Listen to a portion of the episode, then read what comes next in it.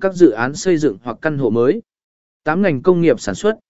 Tạo nội dung về quy trình sản xuất, quản lý chuỗi cung ứng và tối ưu hóa hiệu suất sản xuất. Sử dụng video để giới thiệu cách sản phẩm được sản xuất và kiểm tra chất lượng. Mỗi ngành có đặc thù riêng và có nền marketing có thể được tùy chỉnh để phù hợp với mục tiêu và đối tượng mục tiêu của từng ngành.